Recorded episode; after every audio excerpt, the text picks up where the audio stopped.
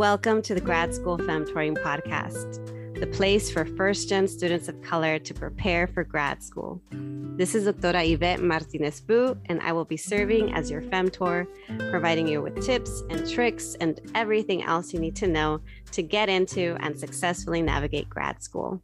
For over 10 years, I've been helping first gen students of color get into top grad programs in their field and I'm really excited to support you on your academic journey too. Welcome, everyone, to another episode of the Grad School Femtoring Podcast. I am really excited. We have another set of guests, not one, but two guests today who are going to be talking all about financial literacy for first gen college students. So today we have Anna and Jeremy of Brewing Dinero. And I'm going to go ahead and start with reading their bio. Anna and Jeremy are the creators of Brewing Dinero, like I mentioned. They are a recently married couple that are on the path to financial independence. Nice. They are the first in many things first generation immigrants from Mexico, first generation college and grad students, and the first in their families to have the privilege of accessing and utilizing financial literacy to build generational wealth. Their personal journeys have taught them the importance of financial education and the need to continue spreading this knowledge among BIPOC and mixed immigration status communities. They started Brewing the Dinero with the hope of inspiring others to achieve their own personal finance goals. Wow, welcome to the podcast, Anna and Jeremy.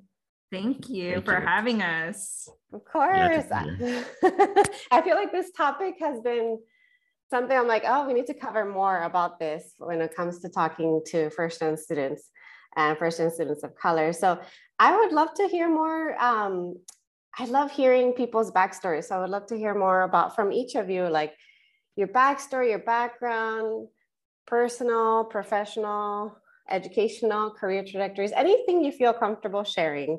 Um, and each of you can kind of take a turn sharing a little bit more. Yeah, so I'll get started. Um, just a little bit about myself.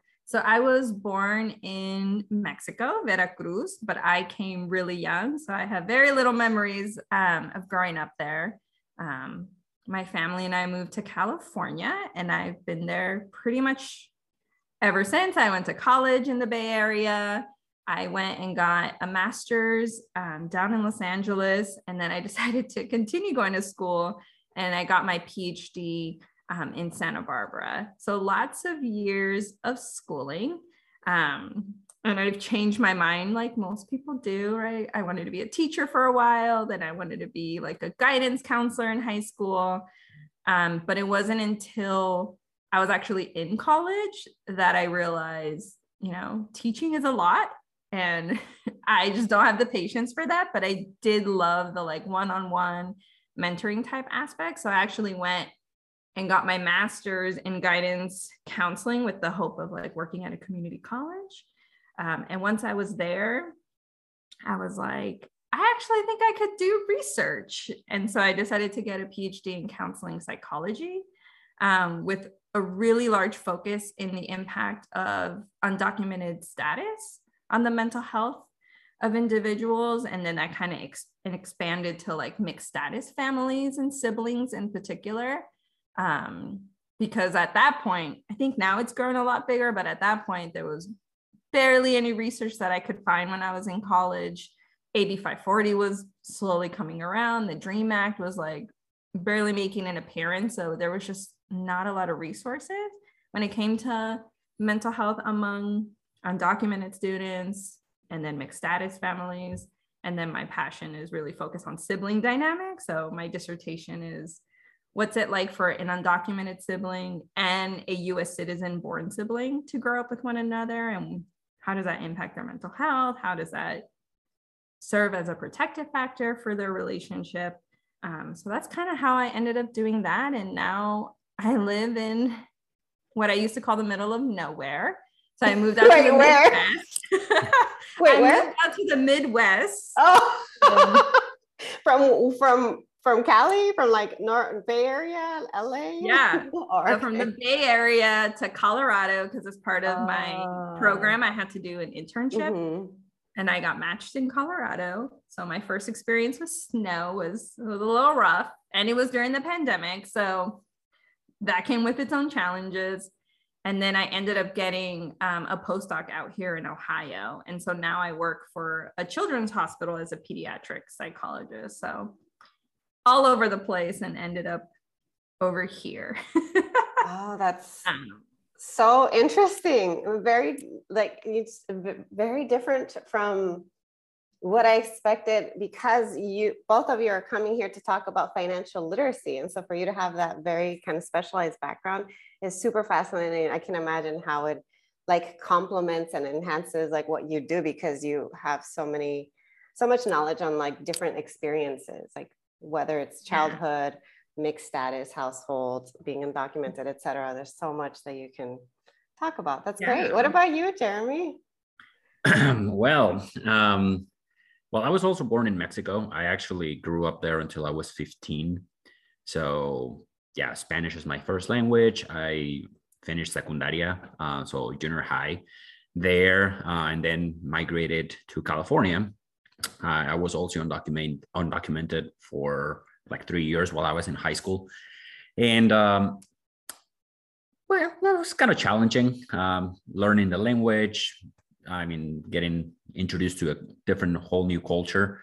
Um, and then I actually had to go back to Mexico to fix my legal status. And uh, I lost a year of schooling in between. Um, but luckily came back, um, went to community college. So go all of you who are in community college today or have been, um, great option for um, for the topic that we're talking about today, right? So great way to save some money there. Um, and then I transferred to UC San Diego. Um, I with the thought that I wanted to be close to to Tijuana and and keep my roots fresh there. Um, so I am an engineer by trade. I graduated in chemical engineering, and then I went to work abroad, which one of the was one of the things that I really wanted to do. Um, so I was lucky enough to find the job that I wanted in the industry that I wanted in a country outside of the US. So I started working as a field engineer for Schlumberger. So it's an oil service company. Um, it was funny because my chemistry teacher back in like seventh grade told us once in Mexico, it's like, if you want to make money, you better work for Pemex, which is the national oil uh, company in Mexico, as a petroleum engineer. I was like, and so that kind of stuck in my head for forever, right? And, and that's one of the reasons why I chose chemical engineering as my major. Um, yeah, so I ended up working in the oil industry for a while um, out in Equatorial Guinea, which, fun fact, is the only Spanish speaking country in Africa, with Spanish being the official language. Um, and then when that ended, I think it was in 2014, when all the oil prices dropped down, I had to come back to the US. Um, and I was teaching actually uh, for Upward Bound. It's a first generation uh, program for high school students. Very familiar teaching, with it. I was uh, teaching uh, math and science there, um, trying to figure out what, what was going to be my next move. Um, I also had grad school kind of in the back of my head. And um, but it wasn't really formalized. I really didn't want to go back to school. Um, I was like, you know what, I'm done. I, I like being a, a professional, staying in the professional environment. Um, but nothing was coming up. Uh, I couldn't find a job, couldn't find a job. So I was like, you know what, I guess grad school is, is an option. Uh, so I went to a career fair um, and yeah, I ended up finding a program, a one year program that I was like, you know what, this kind of lines up with maybe my next move in management. And um, that's how I ended up in UC Santa Barbara, where Anna and I met. And um, yeah, long story short, after I finished that program, which was again one year, she was still in school. I left. I went to the Midwest in Nebraska for my next job. And then after about a year and a half, I was like, you know what? it seems like this company where I'm working doesn't want to go in the same direction that I want to go. So I ended up moving here to Kentucky, where I where we currently live and work. So we live in the tri-state area, so it's really close to Indiana, and Kentucky and Ohio.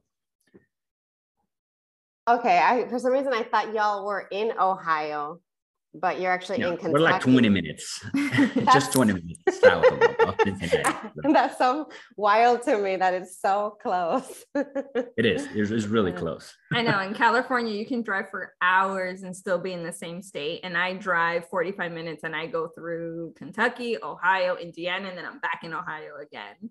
So it's a whole new world out here. It really is. I'm actually in Portugal. I moved here last month and it's it's so different from California because it's so much smaller that I feel like just within an hour you you're just like all different kinds of places or less than an hour actually.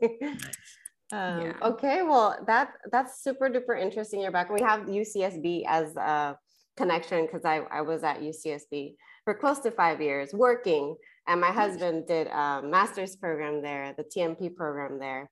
So That's what I did. Oh, wow. Nice. Well, so we're here to talk about financial literacy, and you two mm-hmm. have a breadth of experience, life experiences, identity, um, expertise. And so I want to hear a little bit more about like how you came to um, start talking about the topic of financial literacy um, just because I'm, I'm very curious and I think the listeners will be curious too about your life stories and then wait, how did you go from this and this to this to now sharing and teaching um, about financial literacy? So if you could just share a little bit about that. Yeah. So for me, I think I feel like my financial literacy growing up was very much like college, like college is expensive. You need to find a way to pay for it, scholarships, grants. And so, and I was first gen. So my parents were like, we're going to help you financially, but you also got to figure it out. Um, and the number one lesson was always save money. That's about the extent of my right. financial literacy growing up. Uh, I was telling my husband the other day when I was looking through my credit report, I was like, oh my God, I didn't get a credit card till I was in my mid 20s. Like, I went through li- like my master's program without a credit card. I don't know how that happened um, because I think there is this fear of like, if you get a credit card, you're gonna like end up in debt and you're gonna spend more money than what you need to. Um, but really, what hit home was when the pandemic first started, and I started to really think about like people losing their jobs. Like, oh my God, what if you know my my husband lost his job? Could we? Could I support us on my income? And we were both. I was in Colorado and he was in Kentucky, and so and also like i was a daca recipient so my entire life i thought we can't invest all of that is like not accessible you just have to like learn to save and and all of that until one day i got a package in the mail from fidelity which is a brokerage company telling me that i had money in this investment account and i was like what the hell is this um and so i did research and then i realized like um the jobs that I've had have taken out little money at a time from my paychecks um, to put into this account that was never invested, but it was just sitting there. And that's when I started doing my own research. And I was like, oh, like I could have been investing as a DACA recipient for years, you know, since it first came out. Um, and with the pandemic and having all the time in the world, just like sitting at home and watching the world burst into flames, I just really started to delve deep into financial literacy and realizing like, wow, why is why didn't no one tell me this? I've been in school for like six years getting a PhD and all I know are grants and scholarships when no one said, hey, maybe you should start a retirement account. Maybe you should be looking at your, you know, credit um, history and your credit card use and all of that. Um, so that really is what kind of pushed me to do brewing the dinero because I'm like, you know, sometimes our parents ask us about financial stuff, and I'm like, I don't even know what I'm doing as a 30 something year old. This should be more broadly shared. And I think social media is a place where a lot of people around our age tend to do that. And so, yeah, I just one day told my husband, I'm like, we should do this. This should be like something we should do. and also, don't forget that you started in business school. Oh, yeah. So I was actually an accounting Wait, what? Major. Yeah. So I was I was an accounting major in college, one because my options were be a doctor, like a medical doctor, an engineer, or a business person. Didn't like science, wasn't good at it, didn't like math. So I was like, I'll be a business major and I'll do accounting and I will. And then halfway through college, I was like, I can't do this. I hate accounting. I love psychology and like helping people and giving doing therapy. So I made the switch and here we are, full circle. now I'm like, I'm I got a scholarship to become an accredited financial counselor. So I'm like, wow, look at me doing all this math and like cash flow statements. So it's a very interesting the way the world works. little detail. yeah, little detail. uh, so um if you could rewind time, because I, I can actually relate a lot to your story as a fellow 30 something year old who, you know, only discovered learning about financial literacy and financial wealth building a couple of years ago. It was, I remember distinctly it was 2018 because I realized like this, I have a, a, a real job now, a full time job and a salary. I, I got to get my ish together. and so I'm wondering, you know, it, I always think if I could go back to, you know, if I could go back in time, I would, I would read this book, or I would, you know, create a budget, or I would do X, Y, and Z. So, what are some things that you wish you had been taught either as a child or in college, or even, you know, child, child, or high school, college, like just like mm-hmm. basics that might be i know we can't cover everything in detail but even just mm-hmm. introducing topics of things that listeners can maybe write it down and and look up on their own and start to do a little bit of reading or listening to podcasts or audiobooks or whatever it is so that they can learn. Yeah um, well i can share you or share with with the group here the how i kind of paid for my undergrad and uh, maybe that will throw a, a, few things in in in the in the mix so when i was in high school i participated in the avid program so it's another program for first generation students that are looking to go into college. And in there, my senior year was the first half applications for college, right? And it was all about getting your personal statements and every single detail that the application um, is part of, you covered it in, in great detail. So it was one hour every day, Monday through Friday. And then the second half of the year was applying for scholarships. And believe me, that was our job. Our, our teacher told us your job is to make sure that in this semester, you secure as much funding as you can for your next four years. And that stuck with me. Um, I was able to secure um, a full ride to San Jose State. And then I went to Mexico and lost it and came back so that's when I went to community college. Um, but I was like, you know what? If I was able to secure a full ride coming out of high school, I'm pretty sure I can do it again. And long and behold, I stuck to the same strategy and it worked. So when I was in community college, I was actually getting paid to go to college. Um, when I transferred, I didn't really had any need to apply for any more scholarships because I already had all of my funding secured for but it was because of me. And one of the programs that I, I was really happy about was uh, the Smart Cookie, the Smart Cookie Scholarship Program.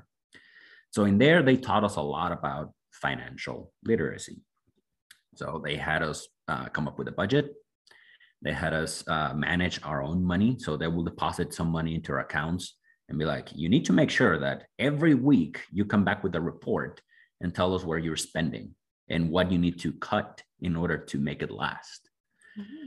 So that was tedious because believe me, coming up with monthly reports when you're with a full load of classes, that was the last thing I wanted to think about. I wish everybody it, was forced to do that. Right. but it was their way of teaching us to be diligent and to be consistent. And um, yeah, I mean, I think after a while I mean, it was just second nature right? So you will make sure that you went through everything that you that you had. And yeah granted some people had several credit cards. Uh, some people had none. Um, but it didn't matter. You just had to keep a good track of, of your spending habits. Um, so that was kind of how it all started for me. Um, let's see. Then when i started working um, i was in a pretty nice situation because I literally had no expenses. So everything in my job was getting paid for housing, food, traveling. So however much I made, I was just saving. And I had one relative in Mexico who is a, a real estate agent. And one time she told me, hey, she'll think about investing in real estate. So that's how my my whole ordeal with uh, with investing started in real estate.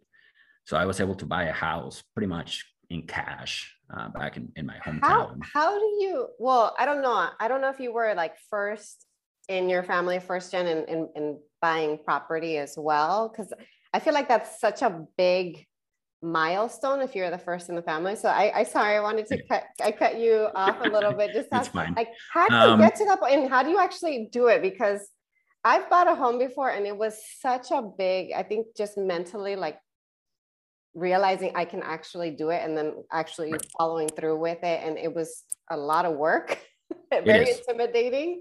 So It how is. did you navigate that? So I think one thing that helped a lot was having this point of contact, right?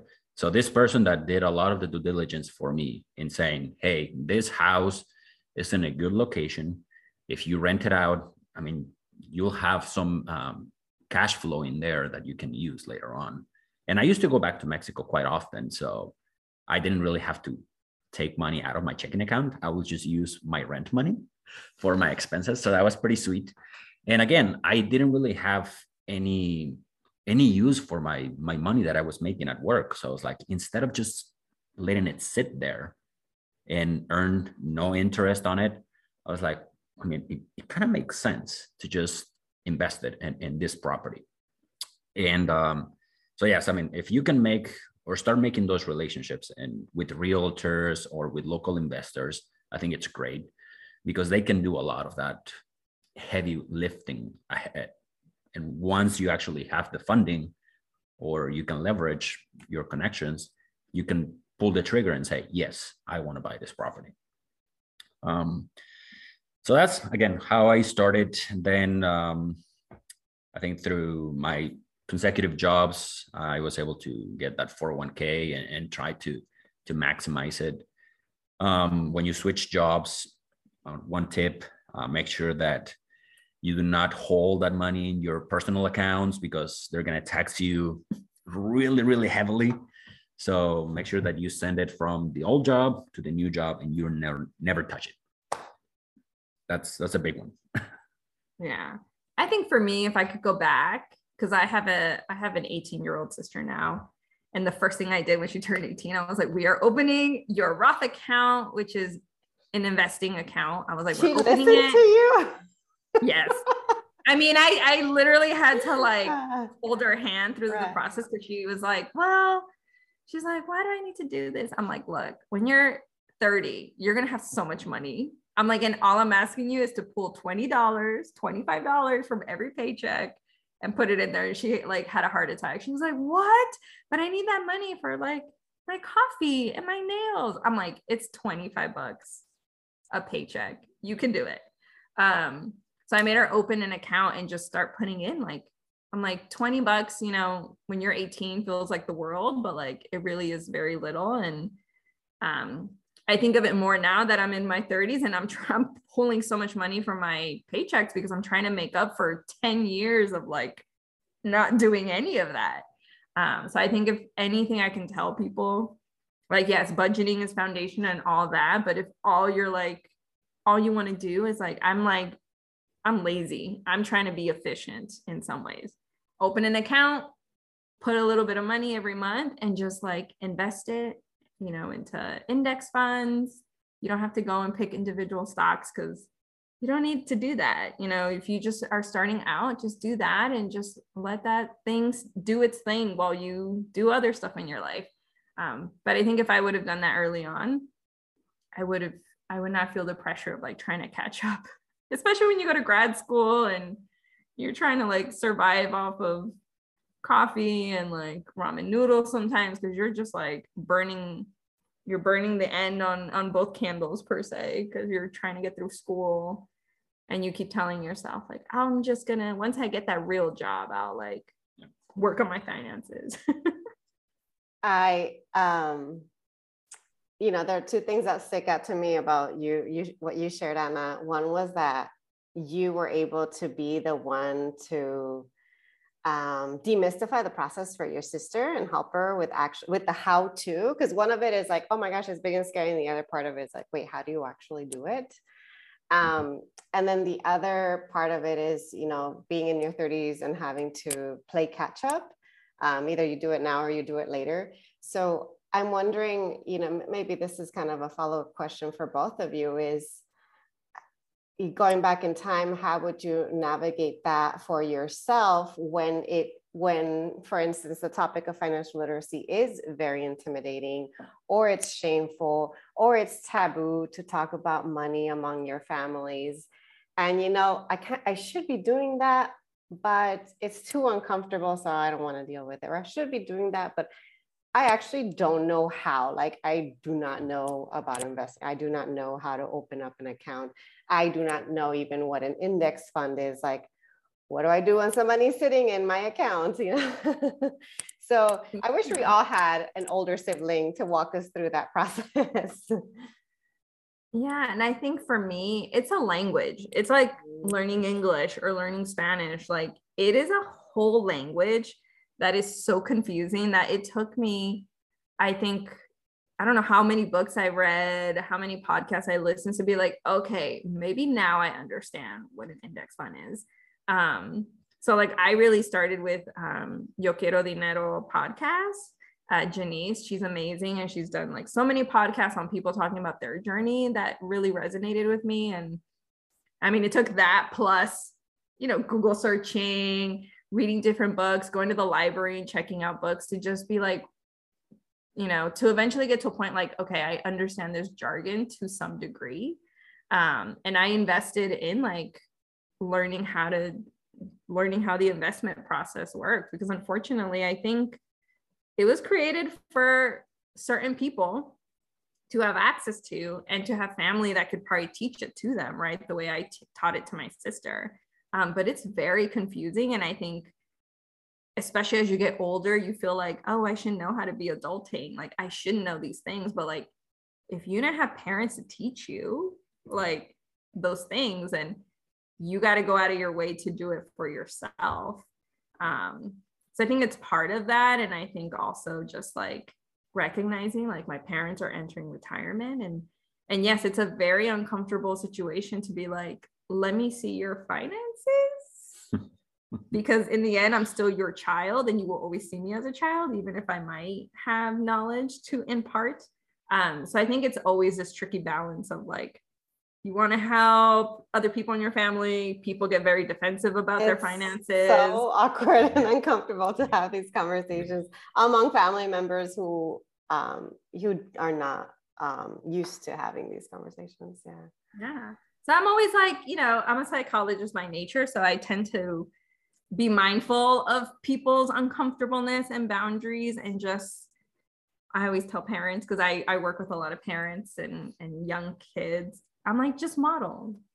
If they're uncomfortable with it, you talk about your finances, you talk about your salary, you make it so like transparent and open that maybe if they see you doing it, then they're like, oh, like if she's talking about it, like it's nothing you know hopefully they get to a point where they're like oh yeah like maybe i can learn something or let me share my my stuff so yeah it's a very it's muddy waters for sure it is yeah i think for me was um, making a little more just a common plain topic um, i remember one thing that always stuck in my head growing up so i i was raised by a single mom and her go-to line was like no tengo dinero. Oh my gosh, same. for everything. And like I wanted to get something. I was like, no tengo dinero, maybe later. I was like, okay, great. Um, so trying to change that language because I, I remember asking my mom, I was like, hey mom, how do you make ends meet? Because it was two of us.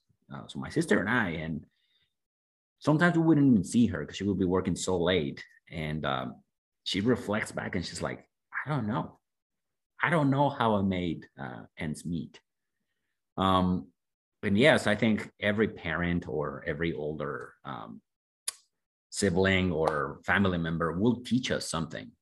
Um, but a lot of the times, it's also the the things that they learn themselves and whether they're actually accurate or just myths they pass them on right so i think it's goes back to trying to make the, the topic and the conversation as as common as possible and obviously educate yourself in the process so that whatever you're contributing to the conversation is actually accurate and educational for everyone.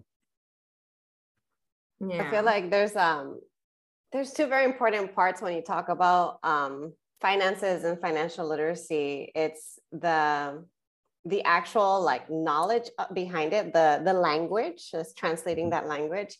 And then there's also that mental aspect of it that has a lot to do with the way that we were raised and the things that our parents pass on yeah. to us and um, i think that one thing that would be useful to remind the listeners and that i hear from both of you and it's also kind of in my experience is that our parents teach us things that are useful and things that maybe are not useful. So there are, you know, there are some things that you can keep, you know, using as a learning tool and other things that you have to try to unlearn over time. So, you know, for instance, like my mom, single mom too, and mm-hmm. always saying no tengo dinero. So maybe, like you said, reframe that conversation. How can we find a way to afford this? Yeah. Um, and then, but also my mom single mom works very hard. I'm like, she taught me to hustle. So I know no matter what, I'll figure out a way. I will figure out a way. So I've never worried that much. I've worried about paying the bills, but I, I always know I'm like, I can hustle. I will figure out a way. And you know, I've done that. So that's kind of what I hear in, in, your conversations with like talking about your family, mm-hmm. siblings, parents is is just the more we talk about it, yes, like some things are helpful, some things are not. So taking the good stuff and then unlearning the not so great stuff. Um, and hopefully making the, the next generation. Um, yeah, and, and by no means yeah. it's easy, right? It's not it's easy. so hard. I'm a mom of two kids, and I struggle sometimes. I'm like, am I teaching him the right thing? yeah. Um, but yes. No, and I think you know, like I look back at grad school. I mean, now that I have a an actual salary job, I'm like, how did I make it in grad school? I was like paying almost a thousand dollars to rent a room in a house and pay for like groceries and pay for like utilities. And I'm like, wow, like I you really learn to stretch thin. And I think that's something our parents teach us is like you can make it stretch as far as you can, but now to be in a place of like privilege and luxury that I I'm like, oh, I do have extra money. And yet I still feel like I have to stretch thin sometimes. I'm like, no. That scarcity mindset. Feel guilty. it's so hard to break out of. I know, I'm there. so I mean it, it's it's and it takes recognizing that, like, oh, why do I feel so guilty? I bought myself a coffee. Like I have enough money. I'm paying my bills. I'm doing okay. And yet you have all this stuff that you grew up with of like seeing other people struggle with money in your family or hearing, you know, even as children, I always tell this to parents and, and when I'm doing sessions with them, I'm like, children hear you, children observe what's happening.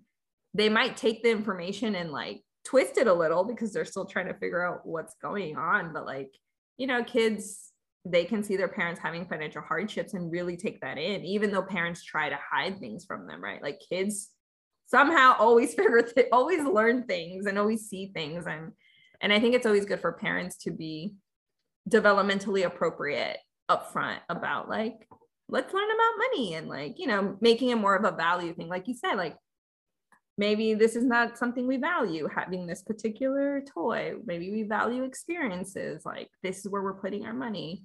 Um, but it's hard. It's all a learning process. The other thing that that comes up a lot and also as part of my experience is that you know i found it very difficult to consider even the topic of financial literacy when i when i was in a place of survival mm-hmm. whereas now i'm in a place of privilege i i don't consider myself wealthy um, in that sense you know where I, i'm still on my path to try to learn more about it and, and building my wealth but i don't have to worry about like how am I gonna how am I gonna pay my bills for next month? Yep. Um, so I I do think it's it's important to just like think about it as like this is a lifelong learning process to have compassion with yourself. You don't have to be, you know, becoming the next fire movement person right away. Like just to taking baby steps is important. And that baby step might be, okay, let me learn. You know, Anna said this term today. She mentioned, uh, I don't know, um, uh, retirement account, a Roth IRA, or, or Jeremy mentioned 401k. Maybe I should probably look them up and what they mean. Or maybe I should look up, you know, what does an index fund mean? And just be with curiosity, like just let me look it up. Doesn't mean I'm starting it right now, or maybe they have a sibling who can help them start an account. Yeah. um, but just having that that compassion, because I think that's the other thing is then if you feel bad about it because you don't know enough, then that also becomes that thing that gets in the way of you taking action. Yeah. So yeah, analysis paralysis is it's actually it's really real. um, but I think the other thing is um, when you let your guard down. For example, if you learn a skill and then you kind of forget that you learned it, it can actually bite you in the tail. So my personal example of that was actually going to grad school. Like I mentioned, I had my entire undergrad paid for. I when I came to grad school, I didn't want to go to grad school. I delayed it a lot. And uh, when I ended up going, I actually took out student loans, which to this day I'm still trying to pay out. So, like I said, I had the strategy down on figuring out scholarships and getting all of that ready. But because I delayed it, um, now I'm paying for for that mistake. So, learn from me that once you learn something, keep it sharp. Um, and if you think that you're gonna use it again, try to refresh your your strategy and how to go about it because I don't regret going to grad school. Don't get me wrong. Um, but had I planned it a little better, I don't think I would be in the stress that sometimes my student loans cause me. Yeah, that's a really good reminder, and it's even harder because you just mentioned you got a master's degree, and it's it's it's a lot harder to get scholarships and fellowships for master's degrees than say for a phd for instance or, mm-hmm. or even for undergrad so yeah. I, I know that struggle having to pay off student loans I, I'm hopeful. I think in in within the next year I'll be I'll be done paying off my loans. Like. um, so we're we're getting close to wrapping up, but I want to make sure I ask you if there are any other words of advice. So anything you'd want to share to first-gen students of color, folks who are in college, folks who are in grad school, who are new to learning about financial literacy, who may be feeling overwhelmed um, but no, this is something that they have to learn about. You know, what are what are mm-hmm. kind of words of encouragement or advice that you might want to share with them? You know, I think for me, it's having having compassion for yourself because I think sometimes, you know, when, when we look at financial literacy, there are very extreme points in it. Like, don't ever take student loans. I'm like, but sometimes you have to if you want to go to college and and you know upward mobility sometimes depends on that. And so I think having compassion for yourself and realizing like it's not a one size fits all. Like if you got to take student loans, take student loans.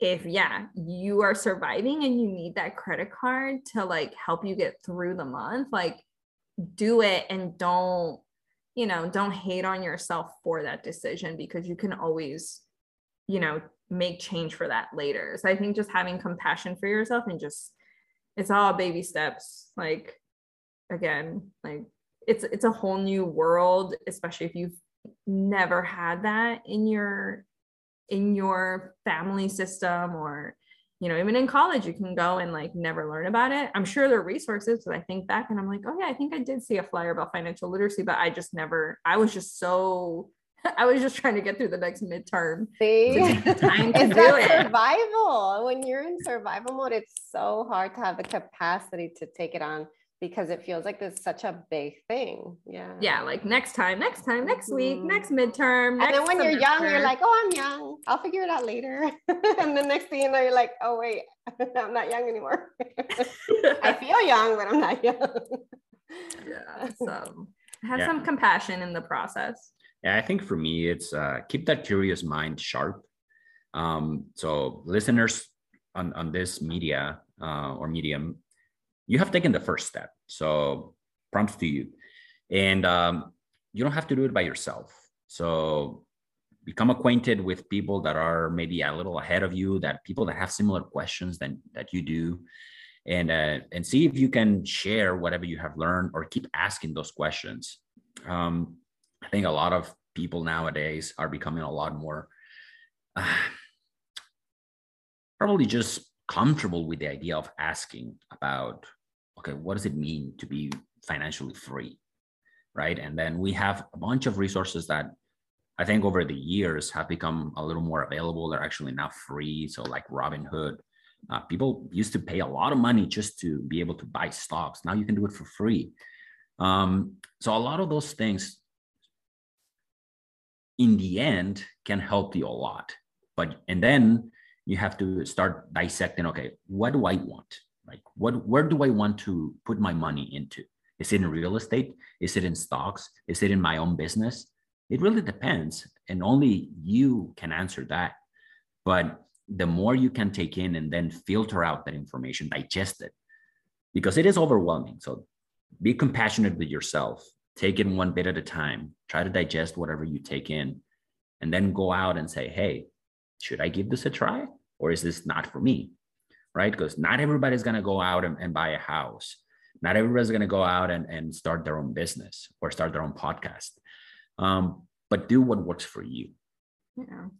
And i think for me you know especially for undocumented and you know daca recipients and people who come from mixed status families like there are resources out there and you can you know take advantage of financial literacy the financial education and the financial system in the us i think it unfortunately it takes a little more work because there's a lot of fear and stigma and not wanting to like identify yourself in that way um, but there are resources out there and it's just a matter of like figuring them out um, but you know you can participate and you should participate because we are contributing substantially to the financial system in the US. So why not also take advantage of it and, and let it benefit you in some way?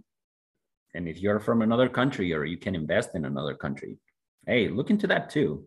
Like we were looking at uh, the stock market version in, in Mexico. Wow. And um, I mean, if you qualify and if you're inclined to do that, hey, why not? And finances are are global and are as personal as as you so i think we forget that because when you grow grow up um i know both of you moved to the us but so like when you grow up in the us it's so easy to just think of like us centric think of us mm-hmm. stocks us companies mm-hmm. us just everything in the us but you're right there's a whole world out there outside of um, that's the reason why my family like why we relocated to portugal lower cost of living which means that you know, we don't need to make as much to survive. So then everything else that's supplemental goes, you know, to investing for our future. And it's taken a long, long time to get to that, that, that mental headspace of saying, it's okay for me to invest in myself and my family and, you know, the generations to come because there's so much stigma and negativity associated with, you know, money making it with wealth building. Um, but there's actually also a lot of positivity that can come out from it, um, especially the more that we, you know, we share it as a, as a tool, you know, to enhance our lives and to kind of build our communities up. So that's great. Um, it's been so nice having you both. I, I would love for you to, before we close off, to share how folks can be in touch if they resonated with what you said, if they want to kind of reach out, connect in some way, shape, or form. How can they follow you? How can they get more more info on financial literacy? Yeah, feel free to follow us on Brewing Dinero. Um, inspired because my love for coffee. Um, I was gonna say like what kind of brew? brewing, coffee. I know people think beer, but I am. I, I thought I beer, but I love coffee, coffee, so now I like your name even more. yes. Um, so brewing the dinero, mostly we have um, we have an Instagram account. We also have a blog that we just started um, on brewingdinero.com.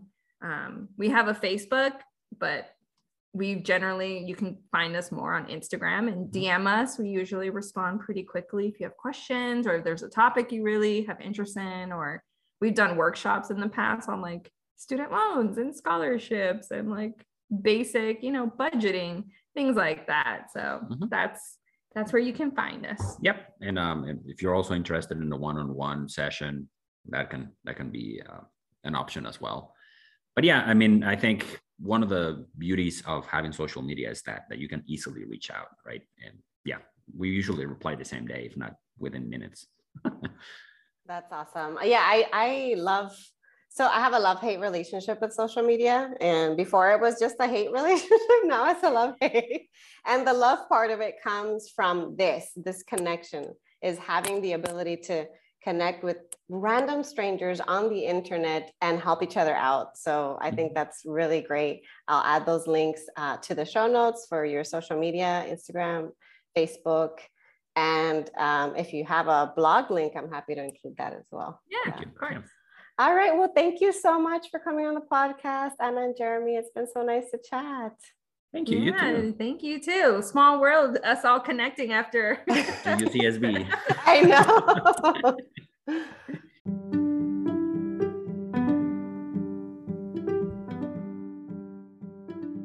Thank you so much for joining me in the Grad School Femtoring podcast. If you liked what you heard, please leave me a review on Apple Podcasts or email me your review at gradschoolfemtoring at gmail.com. You can also show your support by going to gradschoolfemtoring.com and joining my mailing list, where you'll receive weekly tips, podcast and blog updates, as well as discounts for my digital downloads, online courses, and much more. One last thing don't forget to follow me on Instagram, Facebook, LinkedIn, and Twitter. Until next time,